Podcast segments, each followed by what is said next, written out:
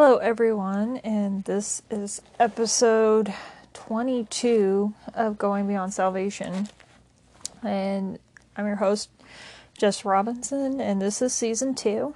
And we're almost going to be wrapping up season two and going into season three uh, uh, as we wrap up Numbers in the book of Mark. And then we'll continue on and into season three and talk about the next set of books in our daily reading. And so we're almost wrapping up and we you know go into the book of numbers and some time has passed and you know we're we're beginning into the 40th year of after the exodus from Egypt and you know the people had wandered in the desert for 39 years and we'll see that, you know, most of the first generation had died because of their unbelief without receiving what was promised. Uh, and so we're dealing mainly with their their children.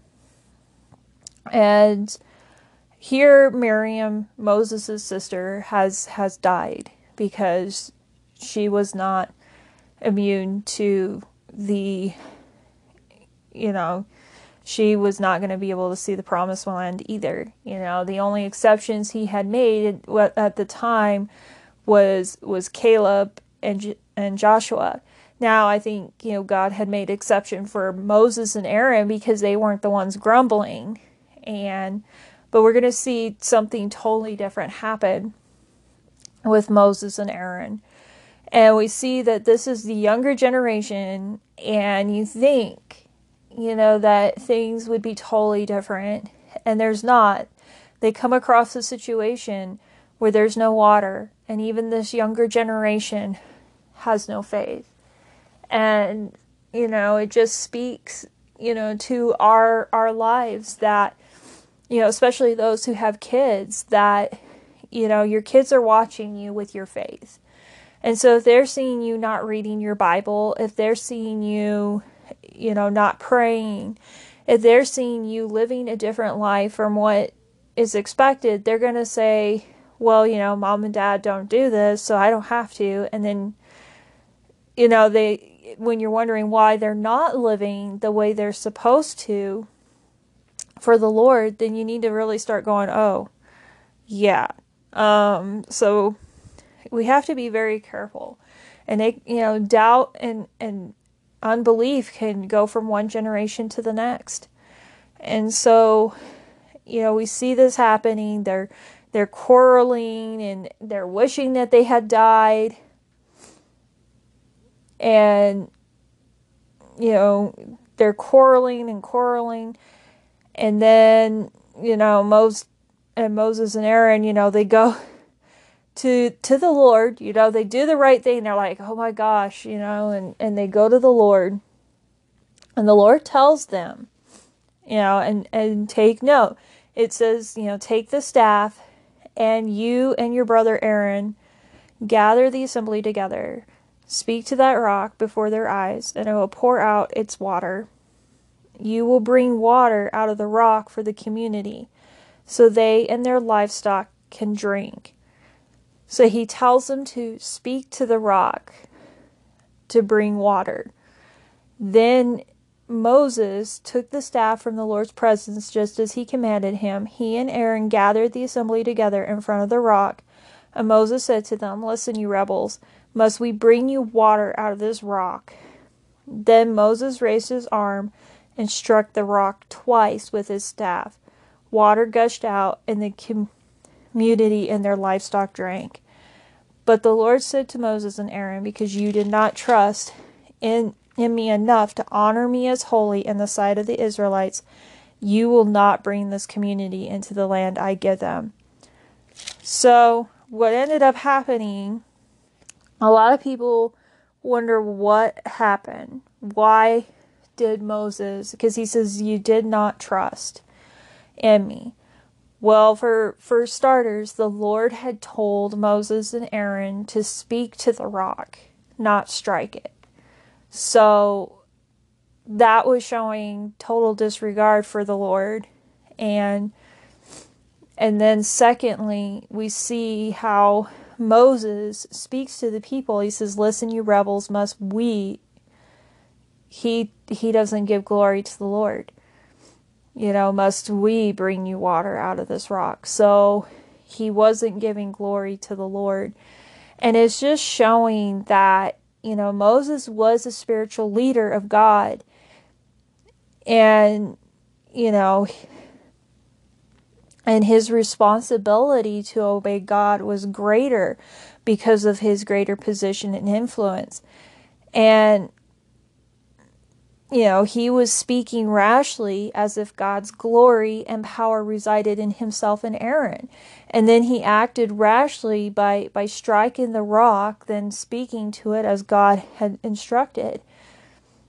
Um, it was showing that he was not trusting in God and rebelled against the command. And at this time, this critical time, he was supposed to show faith and obedience to the Lord, and he didn't and it's it's a reminder especially those who are who are ministering going into ministry those who are going into spiritual leadership that you know our responsibility to obey the word of God is greater because because of the position that the Lord is putting us in. And you know Moses ended up disqualifying himself from leading the people into Canaan. And ministers, if they fall morally or, you know, they end up leading the people astray from the Word of God through their own lives, you know, they can permanently disqualify themselves from certain areas of leadership by their unfaithfulness to God's commands. And so it's a huge warning. And so that's what ends up happening. Many people really don't understand, especially brand new believers, don't understand why all of a sudden God's just saying he's not going into the promised land. I always wondered that. When I was first a believer, I always wondered why. And I really never really understood it until someone pretty much just said you have to read it step by step what happened in that situation. So that ended up happening and, and so it's called the waters Meribah. And I notice they don't put Moses's reaction in in this book. Now we'll see in, in the book of Deuteronomy that he does plead with the Lord to to let him go. And the Lord tells him enough. And so we know that he he regretted what he did and he was always asking the Lord to give him a second chance and let him go over. So we notice that. So continuing on, they go into Edom and or they're they're just on the outskirts of of, of the kingdom of Edom. Now remember Edom is from the line of Esau. And the Lord at that time was not going to do anything to Edom. And and so they send a letter, you know, message asking for them to to safely pass through that they're not going to wander to the left or right. They're not going to drink any water. If they do, they're going to pay for it. But Edom uh, wouldn't allow them at all. They were very rough with them, and we're going to see later on that they lacked, you know, a spiritual closeness to God, that they actually take pleasure when when Israel starts falling and judgment comes upon Edom because of that. And and so he, you know, this ends up happening and they turn away and and the story shifts to to the death of Aaron because Aaron, you know, yeah, they he was part of that, you know, disobeying the Lord, and so he ends up dying and you know, he ends up dying there on top of the mountain. And then, you know, Moses and Eleazar, and Eleazar becomes the priest, the high priest. They come down from the mountain, and then the people, you know, they take that customary time to mourn for for Aaron. And then, you know, and the story is just shifting faster and faster because it's getting closer to them going into the promised land and we we hear the story of of Arad.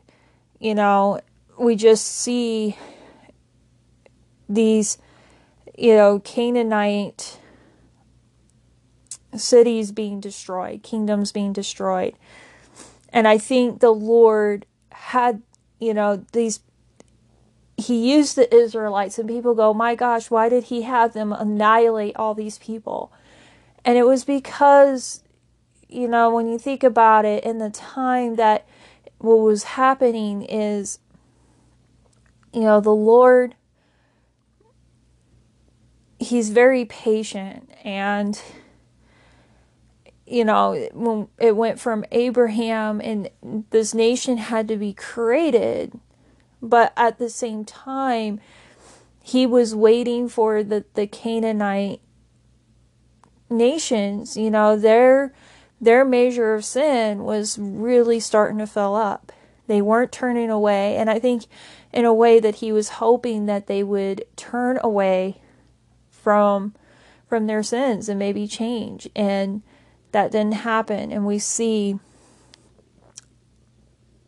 you know with arad they they come and attack the israelites and the israelites go okay lord you know, if you will deliver these people into our hands, we will totally destroy their cities. And he lets them. He lets them, and they they destroy Arad, and then it kind of just shifts. You know, the story is shifting back and forth. They have this time of great faith in the Lord, and they obey, and then all of a sudden, their faith dwindles during this this journey, they start complaining again. And so the Lord punishes Israel with venomous snakes. And so, you know, Moses has this bronze snake made.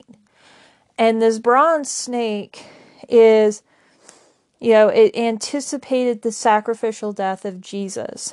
Jesus was lifted up on the cross in order to bring life to all who looked to him. And that's how that bronze snake was was when people looked at it, they were they were healed from the venom. They weren't sick anymore. And it says, you know, in John chapter 3, just as Moses lifted up the snake in the desert, so the Son of Man must be lifted up that everyone who believes in him may have eternal life.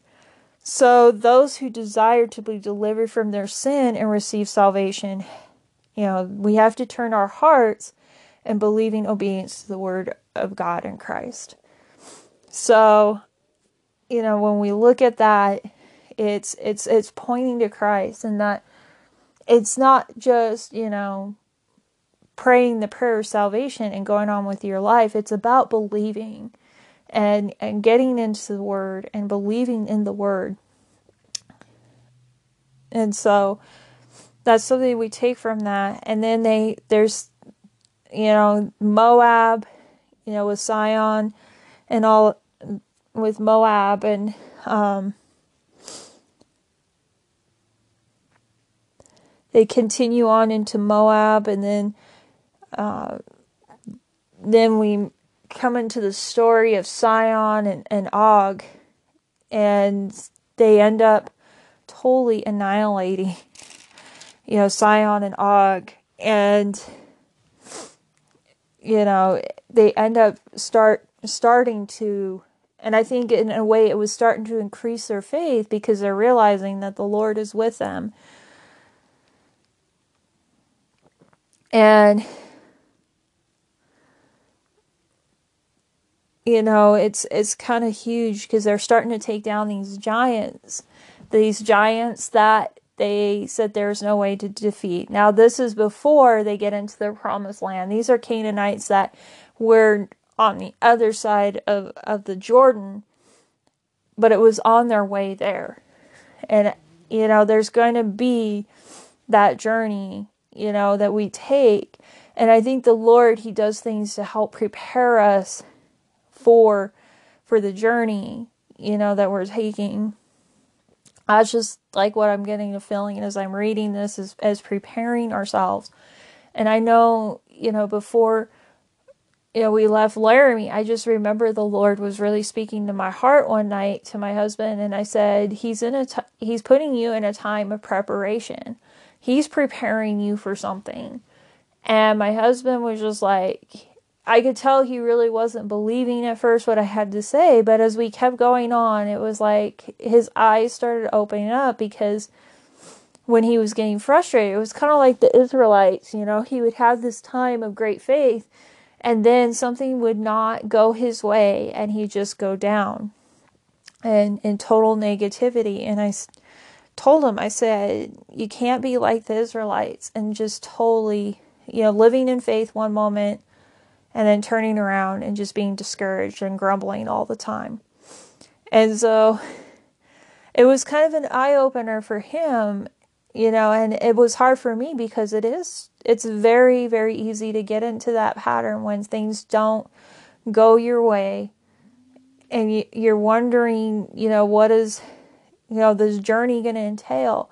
You know, sometimes the Lord puts us in a time of preparation because we have to be he wants us to you know be prepared as a person for for where he's going to place us in in this journey so that's what i got mainly from numbers today you know and so we're going to end with numbers at, at this point and we're going to jump into the book of mark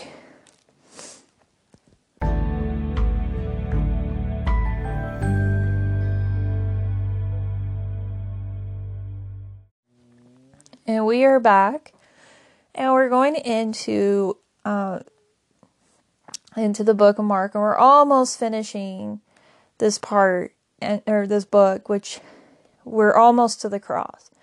We're pretty much journeying to the cross at this point, you know, with the Passion Week, and we go to this the scene in in Bethany where Jesus was staying at each night after after each day of, of the Passion Week that we, we talk about. And, you know, the Passover is only two days away. And we see the chief priests and the teachers of the law are looking for some way, you know, to arrest Jesus and kill him. But they said, you know, not during the feast or the people may riot. And look at the hypocrisy. Like, I was actually looking into that and it was like, look at their hypocrisy they didn't want to kill Jesus during a, a feast, a sacred feast, to keep, you know, people from rioting, but they wanted to kill him anyway. You know, they they were saying it was okay to murder him. And so their hearts was so hardened and they you know towards this towards Jesus. Their hearts were hardened to to the gospel and we have to be careful that way if we continue to harden our hearts to the gospel we could actually allow satan to work into our hearts to hurt other believers and so we have to be careful in that area so you know we go into bethany and there's the the story of the alabaster jar and i was when i did the alabaster jar podcast, you know, I was talking about, you know, what kind of legacy do you want to leave behind? Because this woman, her faith to break open this alabaster jar, which is, it was pretty expensive, and this was pretty expe- expensive perfume or nard. And generally, these alabaster jars, people would have them and would not open them. It wasn't like women who you know, today, you know, we have our body sprays and, you know, we spray our body and men have cologne. This alabaster jar with the perfume was generally sealed and saved for a burial. That's why Jesus talks about the she she's anointing him for his burial. And so she's taking her alabaster jar, which was probably not it was a lot of money that back then that was supposed to be used for her or maybe somebody in her family. We don't know. And you know, uses it on Jesus. And people go, you know, they were you know, really mad about it, his disciples, mainly probably Judas, and saying, you know, this could have been used for the poor. This could have been sold and given to the poor. And Jesus's attitude was, you know, you're always going to have the poor, but you're not going to always have me here. And he was you know, pointing to yes, he was going to be ascended. It doesn't mean that, you know, he's never going to come back. You know, Jesus is coming back. But this woman, her act of faith, you know, was going to be remembered as the gospel goes, you know, is is being preached throughout the world. What she has done is going to be told in memory of her. And I remember in the book of Matthew, it's you know, in, in that podcast, I was talking about what do you want to be remembered for when you die? You know, what do you want to be remembered for? You know, do you want to be remembered for, you know, the material things you did, or do you want to be remembered for the kingdom things that the Lord used you through? And so that's kind of a, a rehash of what happened, you know, and what I want to say is just continually think about, you know, what do you want to be remembered for when you die? And to give give with all your heart. You know, and it's so hard because we are so materialistic and thinking, you know, our worth is based on our bank account, our worth is based on just so many other things. And it's like you know our worth is is in God's eyes you know and who we are in him.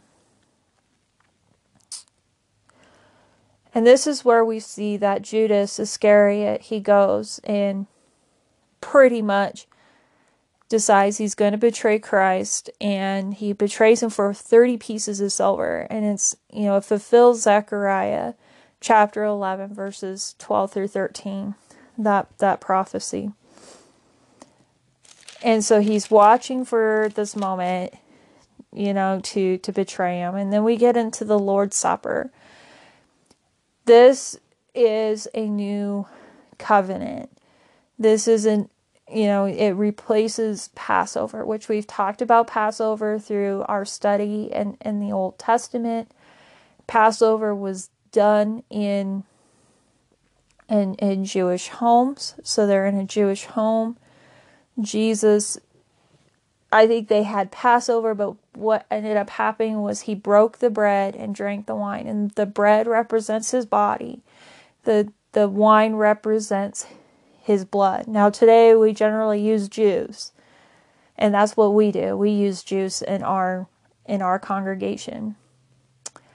And it represents, and we're to do that as a remembrance, and we will do that until Jesus comes back. Because he says in there that that at at one point he talks about you know he talks about uh, he says in there i will not drink again of the fruit of the vine until that day when i drink it anew in the kingdom of god. And it's it's pointing to when the church is presented to christ as his as bride as his bride which is the marriage supper of the lamb. And that is what it's pointing to. So we continue to you know honor this and once a month. Now like right now not a lot of people are doing communion just because of the whole when this is recorded coronavirus. But you can do your own communion at home. You don't have to do it.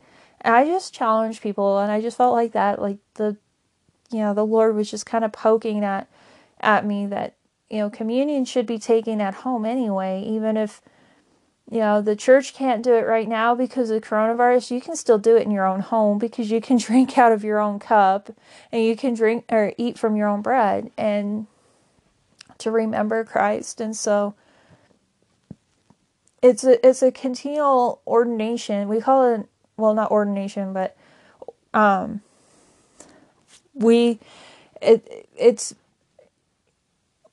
it's it's something that we do continually all the time until Jesus comes back. Then we don't have to do it anymore. And so, you know, it's there there's that and he does talk about I kind of went past the the betrayal. You know, he's Mark is short about it about, you know, I tell the truth, one of you will betray me, one who is eating with me. And he doesn't but he does that before. And so you know it's it, it, it's something that ended up happening. He's talking about the betrayer that he you know that he was there with him. But we also go into this communion and it's established now that instead of passover then they do, it says, when they had sung a hymn, they went out to the Mount of Olives. And I, I was kind of reading some other um, study Bibles. And during that time, during Passover, they would actually um, sing hymns or, or songs from Psalms chapter 113 through chapter 118. Uh, and Psalms 113 and 114 were actually sung during the Passover at the at the close of the meal, and then everything else was done later.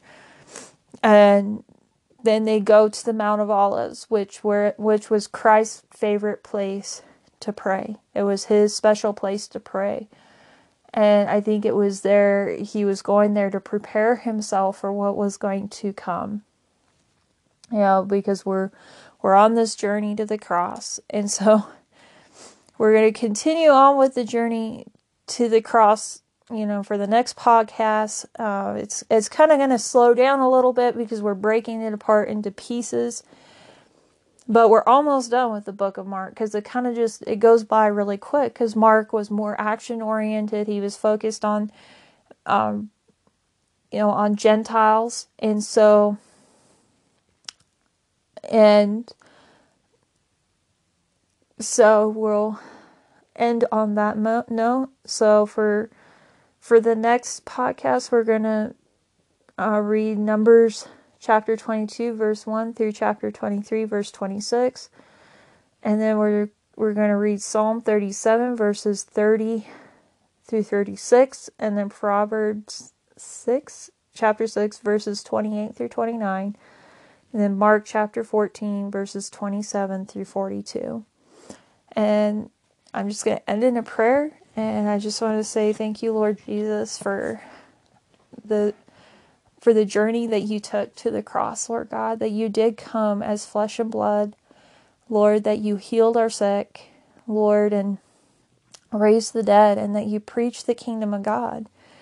And then, Lord, you went to the cross. You became sin so and, and bore our burdens, our shame to the cross, Lord God, so that, Lord, we could be reconciled, Lord. And we just thank you, Lord Jesus, for cleansing our sins, making us new. Lord, I pray that you would continually work in our hearts, that we would have an increase in faith, and that guide and direct us in your will and your way today, Lord. We just thank you for all that you're doing, continue to do, and glorify you and magnify you. In Jesus' name. Amen. Have a great day, you guys.